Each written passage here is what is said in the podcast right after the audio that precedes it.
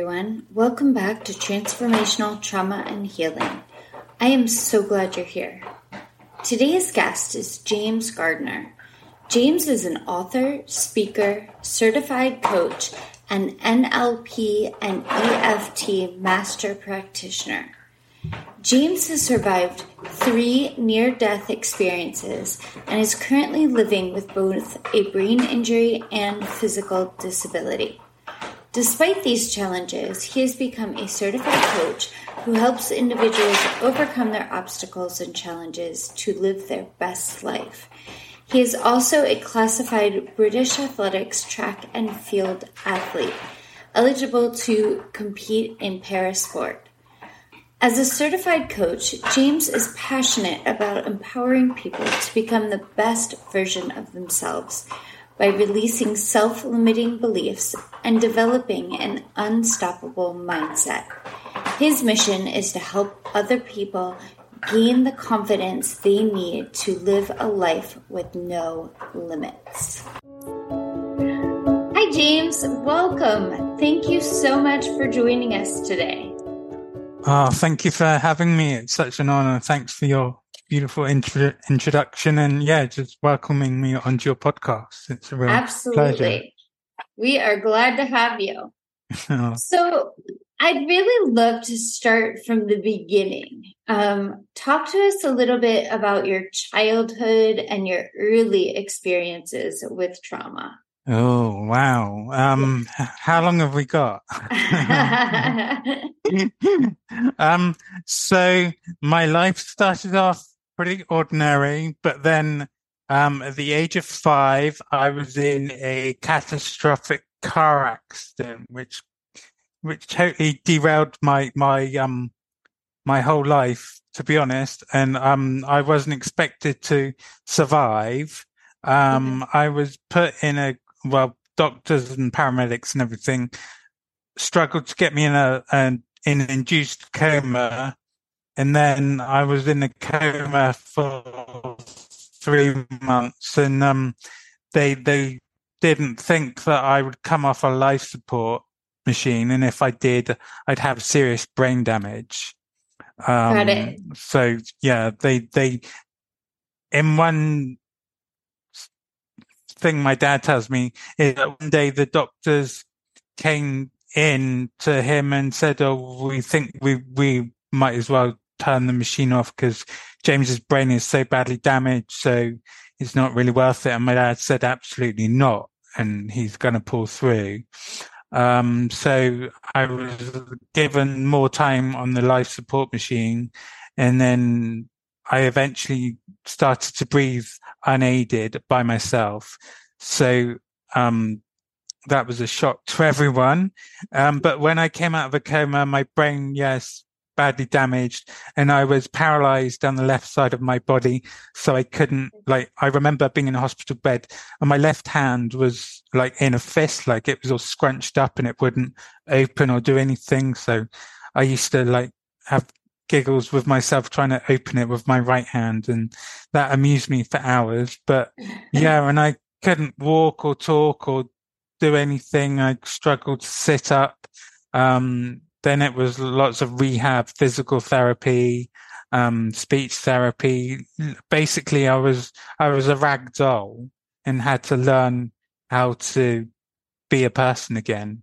Okay. Um, yeah, so that that's the nuts and bolts of it. I had to learn how to be a person again because I was like this empty shell of a a person, this little boy who didn't know who I was, what I was doing, or anything. So that's basically where it all the starting point. Got it. So how long mm. were you in the hospital and doing rehab? Well, I was in the hospital. I I think about about just over a year. Okay. Um, but they, yeah, they really didn't expect me to do very well, but I, I learned to walk again because I'm like quite determined and my family are very supportive and my dad like uh, driven me like you will walk and keep trying and try harder. And so that's kind of been a mantra that I've been brought up on is to tr- keep trying, try harder and there's no such word as can't and you won't give up. And so that's served me well to a certain extent. Sure. Yeah. Mm-hmm. Yeah, absolutely. I know with my own experience, and certainly I was much older when I was in my car accident and had a traumatic mm-hmm. brain injury. But um, I that persistence and determination was mm you know, what got me through the hospital and through all of those therapy sessions and everything else. Absolutely. So I totally get that. Mm-hmm. Um, Absolutely. So, what have been your most persistent struggles from your traumatic experiences? And I guess start with that first one. And then I know you've had three near death experiences. Yeah. So, yeah. Yeah.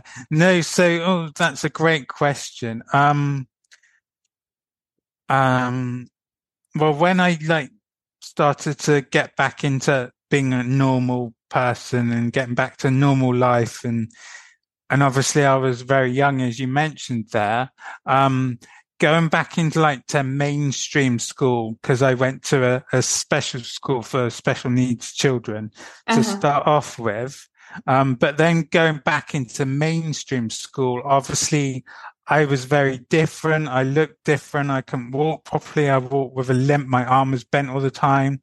Um, I talked funny. Um, obviously I was complete alien to other kids. So I felt different. Right. Oh, like, that's that, terrible. That, that's the biggest thing was like, I felt different. I felt like I didn't fit in, like finding your sense of belonging. That's been a big thing Absolutely. Yeah. Mm. Kids kids can be so mean. Um, mm. especially you know when there are obvious differences it, it can be so hard for a child to you know it, uh, you you think you need to assimilate to be the same as everyone else and mm. and really what the schools should be doing is accommodating you so that you can be the best version of you. Yeah, absolutely. And they did do that to a, a degree, but but okay. children are children, and like they're gonna respond. Like there's this weird alien person in the room, and like he's not like us, and he's different. So right. that that was a struggle growing up, and like learning to accept myself. I uh-huh. think we all struggle learning to accept who we are and where we are and the hand that we've been dealt with in life. Um, so growing up, that's been been a challenge. Um, yeah. And it's still to a little degree a bit of a, a thing, but that was my, my biggest, um, challenge. Biggest yeah. Yeah. Yeah. And then, yeah, just finding my place in the world, like finding my, well, as I talk about later, I'm like, yeah, finding out my place in the world is, is a big thing.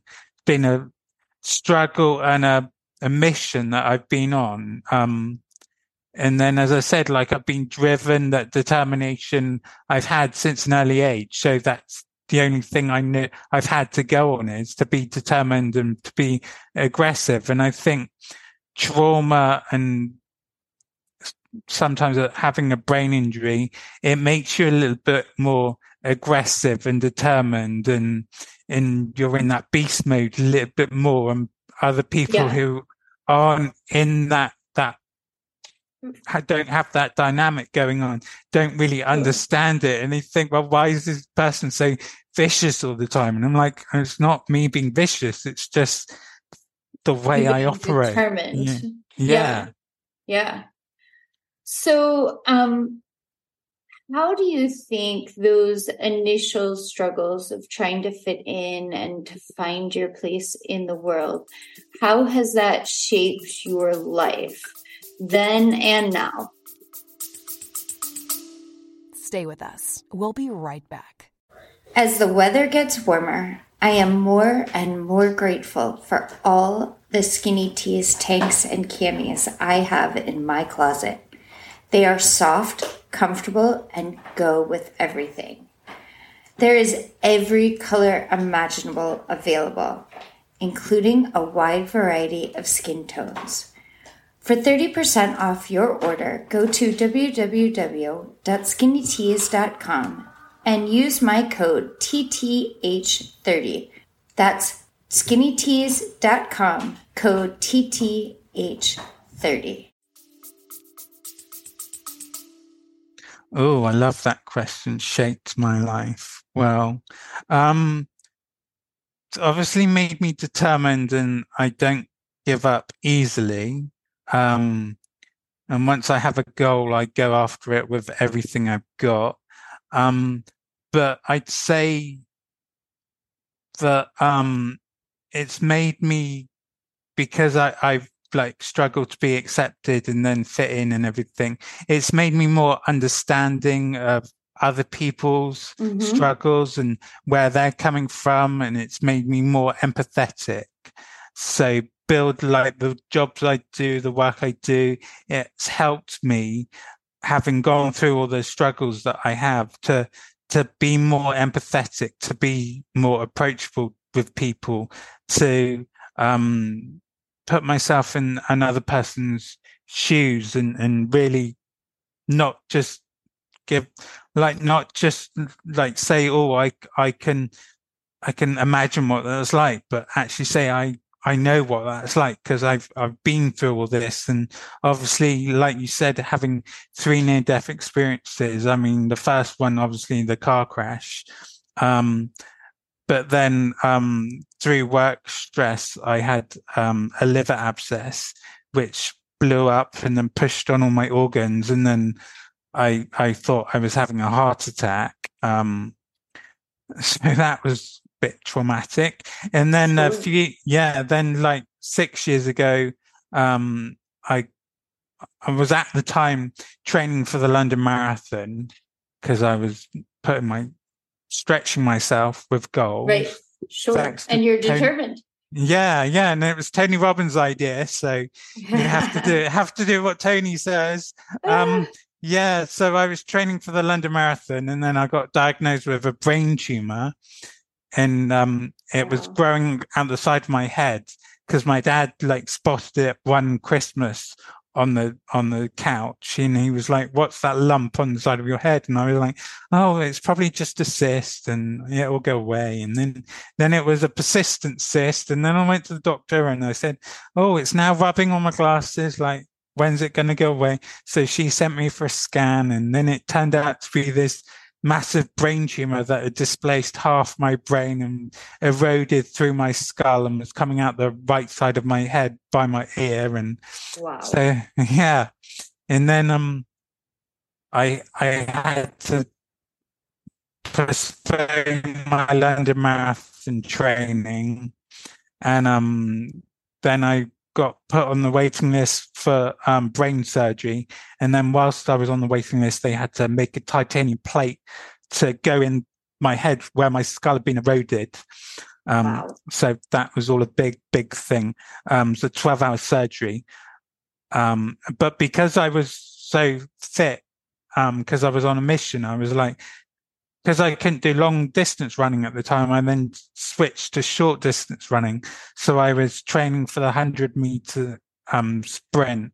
For okay. I was I was thinking, oh, let's go to the Paralympics in Tokyo in a couple of years. So I was like planning on that, and then um, so I was physically in tip top condition. I was like competing. I was like competitive athlete. So I sailed through the surgery and I was meant to be in the hospital for um like a week and I was like there for two days and then they let me out and I was back running the the following day. So wow. Yeah. Wow. That's well, you know, it's interesting that you say that because I was when I had my car accident and my brain injury, I mm. was in tip top shape.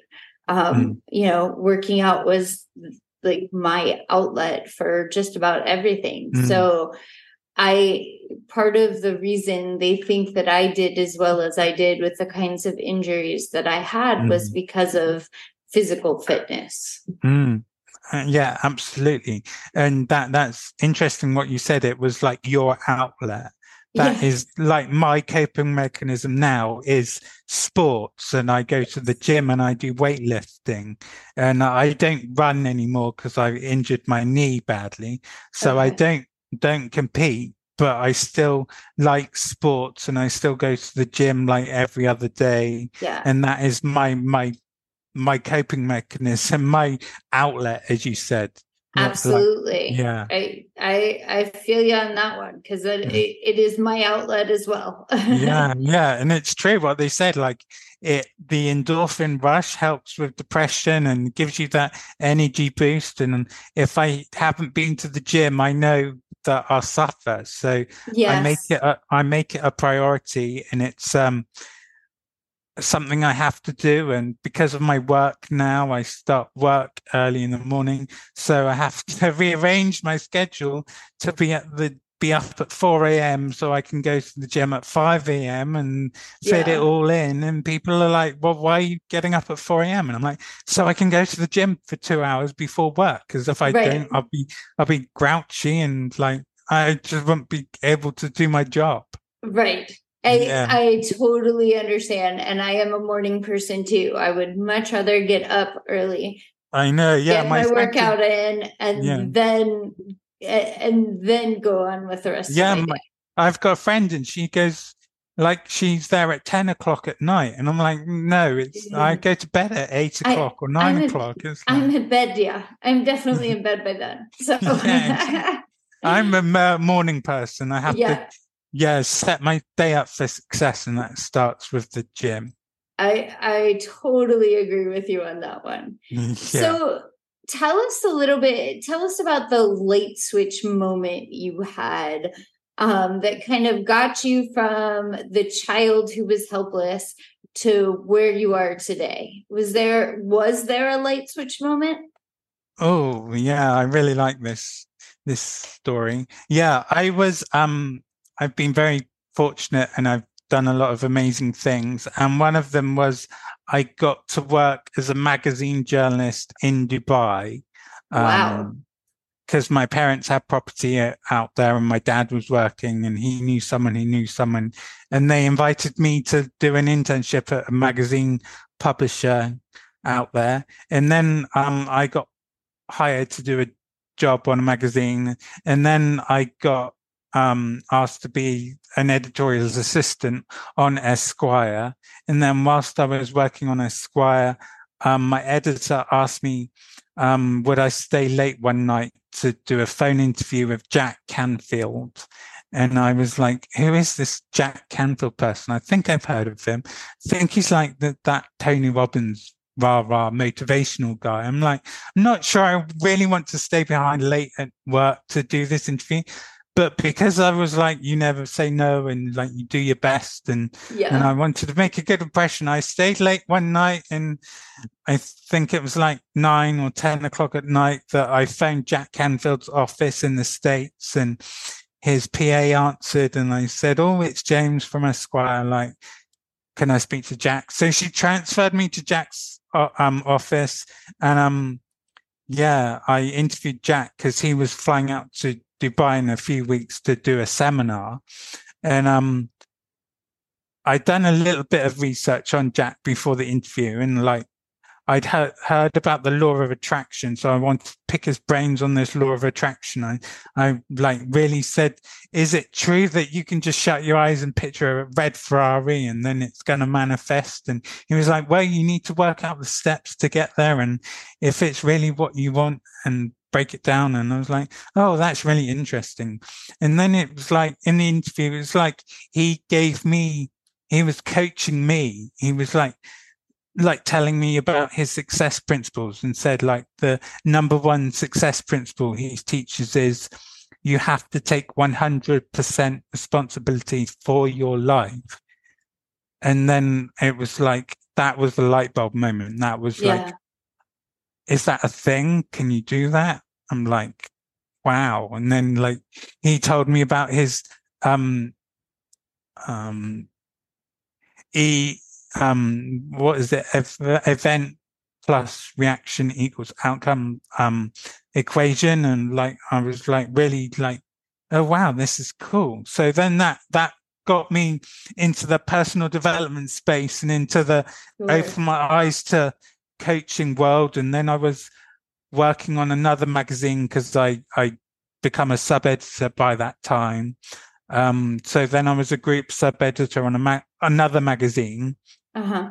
big celebrity magazine, one of the biggest celebrity magazines in the Middle East, and um, I was I was like managing all these magazines and I was like so tired and rushed off my feet and trying so hard and I didn't really understand what what I was going through. I was just trying my hardest and exhausted all the time, still going to the gym and going swimming and doing all these things. I was even doing horse riding. I like out in the desert when it was like 90 degrees. I was oh, wow. doing horse riding lessons on a Monday night and doing this and doing that. And like I was burnt out, but I didn't know I was burnt out.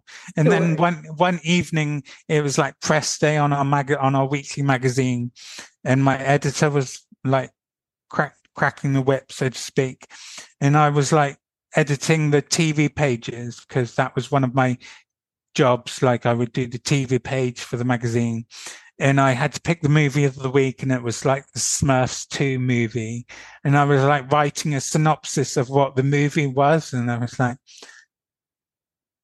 what are you doing? Like, why are you writing this thing about blue people in the middle of the desert when you're knackered? And is this really what you want to do with your life? And then I heard what Jack said, like about taking full responsibility. And I was like, I don't really want to do this. I need to change it into something more fulfilling. I'm not really happy. I'm just tired. And yeah, so that was like the aha moment, the, yeah. the moment where I was like, I can actually decide what I want to do rather than just being a good boy and like saying yes and doing my best and never being allowed to say no. That's not what I want to do. So yeah, I reluctantly gave him my notice on that job because I was like, I was homesick and I was struggling. Um, so yeah, I turned my life around, moved back to the UK and, um, I followed up with Jack and did some life coaching with Jack and, um, through some of his work with, he did a book on EFT and tapping. Uh-huh. And I, I was like, well, this is, this is bizarre, this tapping thing. So I got his book on tapping and like I did some further research because obviously I was still in journalist mode. So I did some research into EFT and then that led me to another book. And then I did some energy type research and then it got me into energy psychology. And then I discovered Dr. Bruce Lipton. Don't know if you've heard of Bruce and the biology of belief. And then I was watching a video with Dr. Lipton, and then he started talking about post traumatic stress disorder. Uh-huh. And I was like, oh, this sounds a bit like me.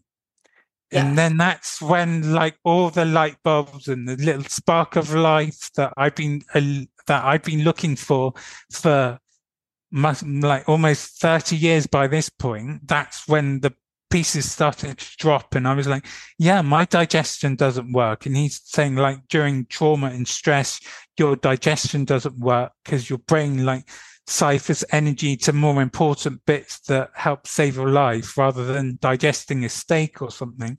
So mm-hmm. it's like, oh, that's really interesting. So then I did a lot of research on PTSD and I was like, oh, this, this is this is me. This is what's happened to me. And then I learned about the sympathetic and parasympathetic nervous systems. And then I was like, yeah, this makes a lot of sense to me. And then I had a, um, some friends in the well-being space and he said, Oh, you should go and see my friend who does Reiki.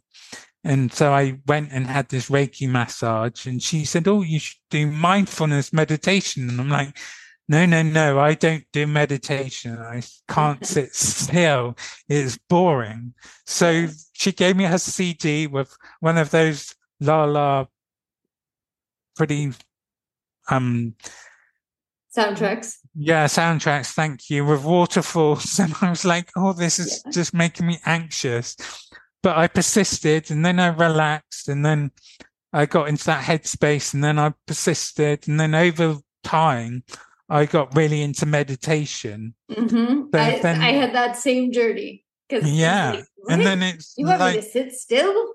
yeah, exactly. And I went to see um, a PTSD co- um, counselor, and he was yeah. like, "Oh yeah, just sit outside and watch the world go by and look at the birds." And I was like, "Are you crazy? I've got better things to do, and like I need to be doing stuff." And yeah, so through all that ordeal, it's like being learning to slow down and be mindful and like being in the present and yeah then like once you learn how to slow down take your foot off the brake and the accelerator because when you're in trauma you have your feet on the accelerator and the brake so you just can't really go anywhere and you're burning energy trying to spin wheels that don't spin yeah. and then it's exhausting so then when you learn to slow down, take your foot off the brake, then you can see the wood for the trees and, and then feel what it's like to be you and then, um, feel where your boundaries are and what feels right and what feels wrong. And then you slow down and then you can experience the world and realize you're not alone and everything's not against you. It's just your perception of things and but when you're like going 100 miles an hour in your head, you you just can't see that. Right. So learning to slow down and be a be a person or recognize my own presence for who I am. That that's when I've gone from this traumatized child into this adult who who like has written books and done amazing things and traveled the world and and all these things. And yeah, yeah, that so that was like the turning point was maybe that Jack Canfield interview slash coaching session when he said, Well, you can take full responsibility of a life and learn to say no and just ask for help. And I was like, these are new concepts that no one's ever told me about. Right, Is it true? Right. and and I I understand that too. I I had a similar experience. I mm-hmm. all my life I have been a very independent person and mm-hmm. like I can take care of it. I can do it. Yeah, and exactly. and when you have the kind of trauma that you and I both had, um, you do have to learn how to slow down and take care of yourself and ask mm. for help and that support in order to be able to heal. Absolutely. Yeah, that's a real big thing. That was like a big. Jack had this had written this book called um, "The Aladdin Factor," and it was about asking. Just and that was one of his success principles: is ask, ask, ask. And I was like, but I don't want to ask because it makes me seem weak, and I'm not weak, and I can do it all by myself, and I don't uh-huh. need anyone's help. And no one can do it as well as I can. So mm-hmm. therefore, I'm just going to struggle on my own. And then you struggle when you're exhausted and then you can't do it very well. So then right. that's something I've learned in like my business is you can outsource things. You don't have to do everything by yourself because there are other people who just focus on that one specialty rather than you trying to do six million other things and they specialize in what you're struggling with. So ask them to do it for you and they'll probably do a better job, to be honest. Stay with us. We'll be right back. Hi, everyone. Carrie here. Thanks so much for listening today. As many of you know, my new book, Trauma is a Catalyst, is available now on Amazon and barnesandnoble.com. I'd love it if you would do me a favor. Buy a copy of my book, and if my story at all provides you with a spark of hope or a sense of connection, buy another copy and give it to someone who you think would benefit. Ask them to do the same. My goal is to positively impact a million or more people. You can help me do that. Thanks and enjoy the rest of this great conversation. Yeah. Yeah. Um, So tell me, so you wrote a book, um, "How to Heal from Trauma and PTSD," mm-hmm. um, and and you talk about in that book, you talk about how you were inspired to become a coach. Mm. Tell us a little bit about that, because I I can see kind of as your journey, but how did you yeah, decide to we... to to take what you've learned to help yourself and turn that mm. into coaching others? Yeah, no, I love this question. So yeah, you can probably see how how my life like slots together, which is pretty impressive. But um yeah, I was so like when I was researching this thing that was PTSD and stress and trauma and and the biology of belief with Bruce Lipton and then EFT. I learned to do EFT um and then the advanced EFT with matrix reimprinting and all these cool things. Mm-hmm. And then I started to become become a person and like my world started to fall back together and I've been struggling to put it together for years and years and years. It'd been my mission and everyone been driving me and stuff. Then when I started learning about all this personal development, stress and trauma and PTSD, I was like, well, no one's ever mentioned this to me before. Like my my friend who was doing um some fascial stretch therapy with me, he said, Have you ever dealt with your emotional trauma? And I was like, What do you mean? I think like this car crash was like 30 years ago. Any trauma would have resolved by now. And he was like, Oh no, I think you should look at that. So I was like, Oh, okay. Then so I did more research and and um Peter Levine's book, Waking the Tiger, that mm-hmm. that was a real eye opener. And then so I did all this research and light bulbs, well, and fireworks were going off in my head. And I was like, well, I've struggled for so long. Why has none of the physiotherapists or the surgeons or the doctors or anyone said, have you looked at emotional trauma or have you dealt with your stress or resolve whatever. Why has no one said this to me? Like there must be other people struggling the same as me. Like I need to share this knowledge with the world and get it out there. Um, mm-hmm. and I know like PTSD was starting to, to get um, publicized with like the, the vets from Iraq and things, mm-hmm. but, but PTSD or trauma is not just if if you're in a war, it's like it's like if you're in a big like a car crash or a bigger life event that is overwhelming that you find overwhelming, it overwhelmed your system and you don't know how to deal with it. And then your body like blanks, blanks it off, shuts it out. And then mm-hmm. you struggle to, to function because there's part of you that has like split off to in order to protect you. Um, so yeah, I I sat in the library and I'm like, oh, I need to write this book for other people to know all this knowledge. Um, mm-hmm. And then yeah, I got into coaching because I was in the library one day researching, and then Tony Robbins was mentioned in an article I was reading. So I was like, well, perhaps I sh- I need to follow this Tony Robbins guy and work with him or do what he's doing. So then I like got in contact with Tony Robbins' office and because I've got good friends in, in Florida, um, I I decided, oh, I could go to Florida and see my friends and then go to Tony Robbins' event, Unleash the Power Within. Mm-hmm. Um, so I did that and then I did all the Tony Robbins thing and that's how I got into the, the bigger goal setting in the London Marathon, and that's how that all happened. Okay. Um, so then I got into like the coaching um, because I could see through doing the Jack Jack's coaching program, and then I did coaching with Tony's um, team,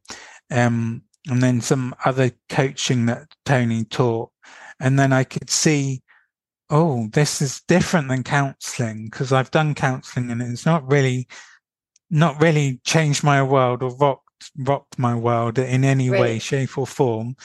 But this coaching really has helped me turn my life around and see things from a new perspective. And that's like what I really liked about coaching and how I got into it. It like helps you see things from a new point of view and a new way of like the coach would like say, have you seen it from this way? Or how about that? And then they ask you thought provoking and powerful questions that mm-hmm. that make you think in ways that maybe you haven't thought about before. And I like the analogy that coaching is like if you're if you're the if you're the picture and you're stuck in a frame and all you can see is where the the edge of the frame is but then a coach comes along and looks at the picture head on where there's no frame they they've got a better vision of of your situation your life where you are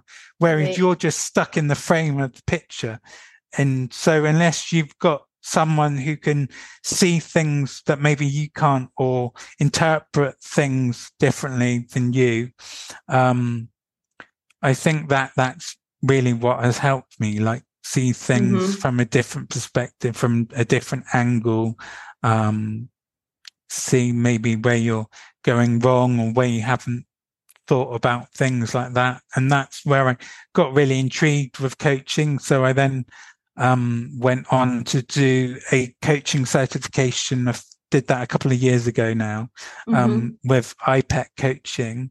Um, it was a big nine month intensive course, um, mm-hmm. Not just one of these weekend workshops, which I've right. done a few of, but I really wanted to to do the nitty gritty full coaching program. And then I was sure. I was doing a full time job at the same time. And then I thought, oh, well, I'll do an NLP program at, at the same time. So I was like juggling a full time job and then my coaching program and then an NLP master certification as well at the same time. Um, yeah, so I was juggling a lot of balls, but I was like learning the art of coaching and, and how to be present with the person and, and really go deep in with the coaching and learn new ways of coaching and the techniques and yeah, the model, like, cause I hadn't really got the model, like people mm-hmm. talk about models, but then there's like no one way, no, not one size doesn't fit all. There's like right. different, they talk about the co- cookie cutter thing in coaching, mm-hmm. but, but everyone's not the same. It's like, right maybe that's why all these previous things have never worked for me because like as you probably know going through trauma experience of brain injury not mm-hmm. many people experience that so we're right. very different to most people um so therefore we need something that is very different or very personalized so right. there, therefore like my coaching program focuses more on like the trauma aspect and the rebuilding your life after trauma and then creating a life that that works for you that you can be proud of a life that you want to get up in the morning and and you want to do it and right most of these that. other other programs they they just don't really work for me so i think okay. it's pretty unique what what we've gone through and what we can offer the world because yeah. of our trauma and everything. And I think what doesn't break you makes you stronger. And then when you're strong enough, you can be resilient and show up for people in ways that maybe other people can't yeah. handle. And yeah. Like, yeah, I think that's really special. I agree. Absolutely. So, what do you think the benefits for trauma survivors uh, are um, who go who are seeking out a coach, um, especially TBI survivors? Oh, great question.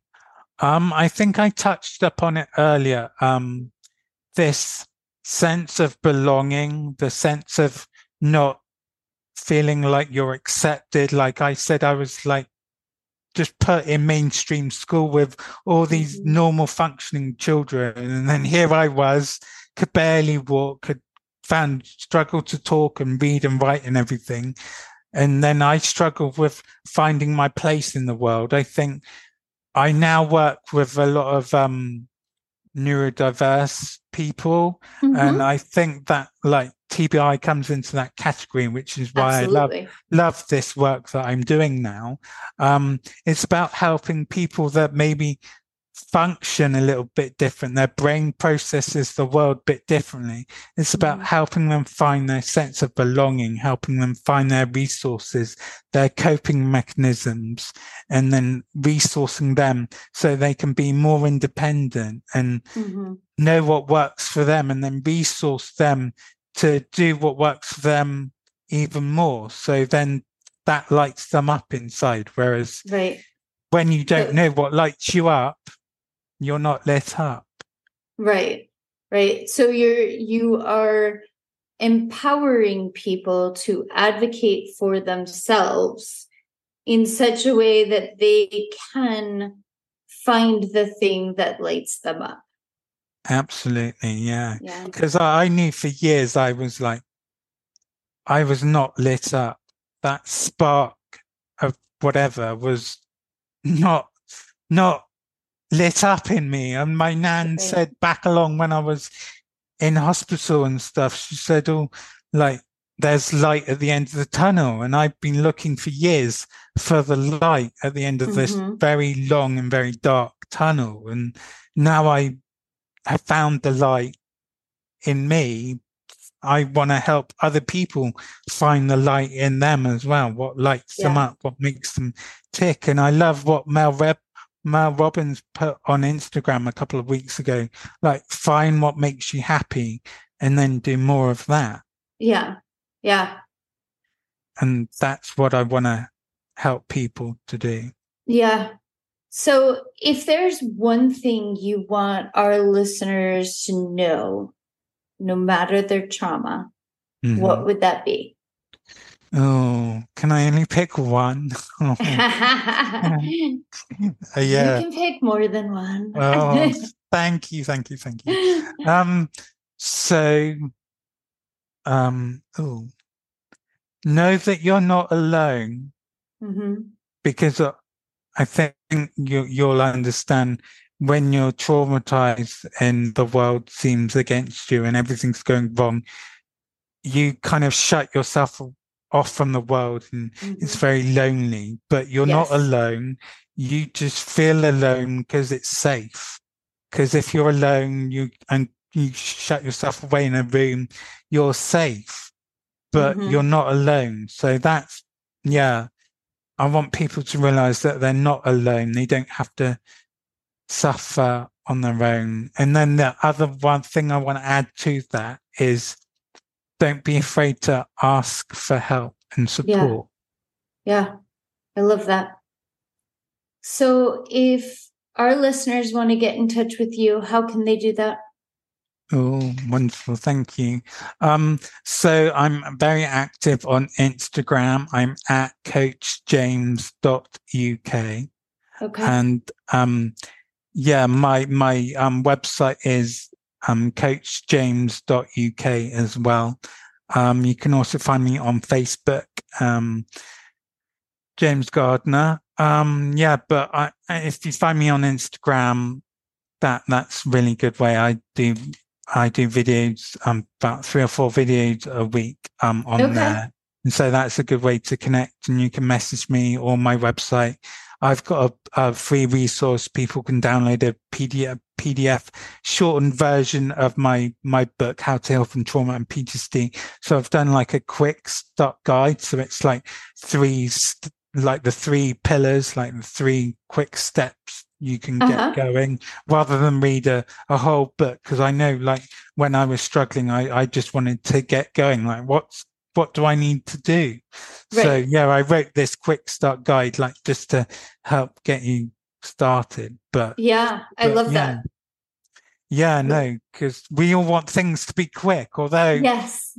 although yes. the healing journey is not quick. but- I know nothing. uh, It, the healing journey does not exist on the Mm. same timeline as I think it should, right? no, absolutely not. No, I'm I'm still going. I'm still like on my healing journey, even though yeah.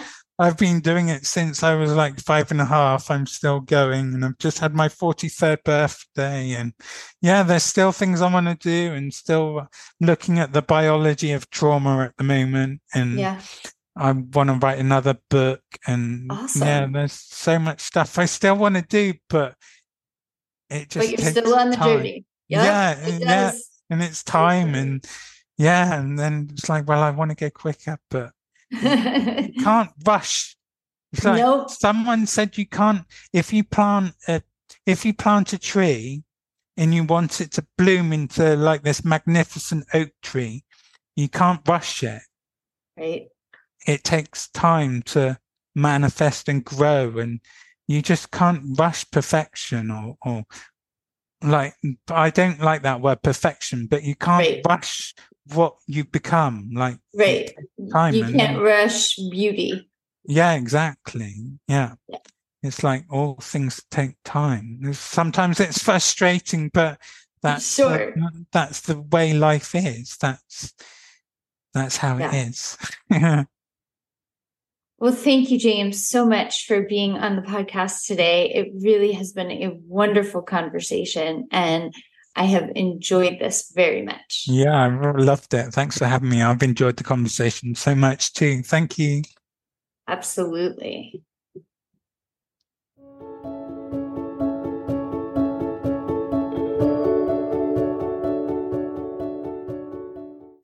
Thank you so much for joining us on this episode of Transformational Trauma and Healing. Please be sure to subscribe to this podcast so you don't miss any future episodes. Thanks so much. See you soon.